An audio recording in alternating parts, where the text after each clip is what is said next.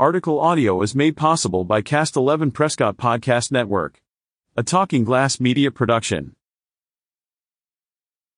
The Prescott Badgers boys basketball team couldn't get off the mat after a barrage of three-pointers by Deer Valley in the fourth quarter of the Elite Eight of the conference playoffs on Friday night as a historic season for the program came to an end with a 64-50 loss.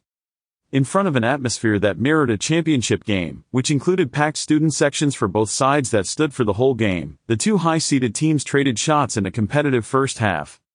A six-point advantage for number six seed Prescott High School two minutes into the game was the largest lead for either side in a first half that featured six lead changes before the number three seed Deer Valley Skyhawks entered the locker room up by four points. That should have been a state championship game, we should have been playing that next Thursday, but unfortunately, that wasn't the case and they're a competitive basketball team, Prescott head coach Travis Stedman said after the game. Deer Valley turned up the heat coming out of the break, opening on an 8-2 run that included three consecutive three-point field goals as the Skyhawks earned the first breathing room of the game with a lead of 10 points. Prescott High School clawed back and dwindled the Deer Valley advantage back down to two points with six minutes to go in the fourth quarter. However, Deer Valley would once again find success from beyond the arch and drain four consecutive three-pointers to push the lead back up to double digits with four minutes to go in the final quarter of regulation. That was kind of the nail in the coffin at that point, Stedman said. We were trying to dig ourselves out.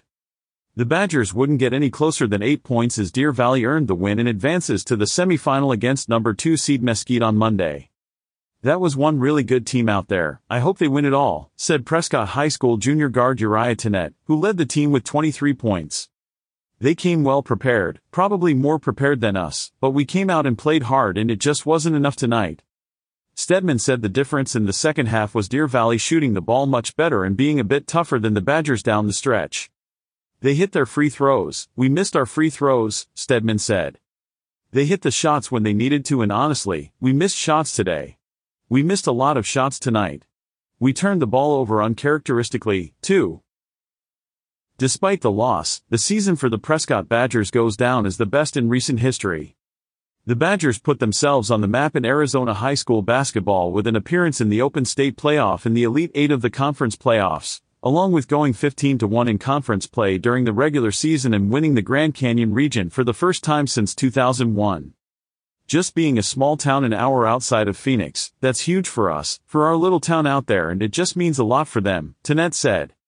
One of the best seasons that Prescott High School has ever had, probably the best season.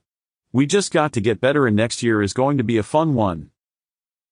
Next season is looking promising for the Badgers as the team will most likely return 10 of the 12 players on the roster, including leading scorers Tenet and Zane Gall for their senior year, with the experience of multiple playoff games under their belt.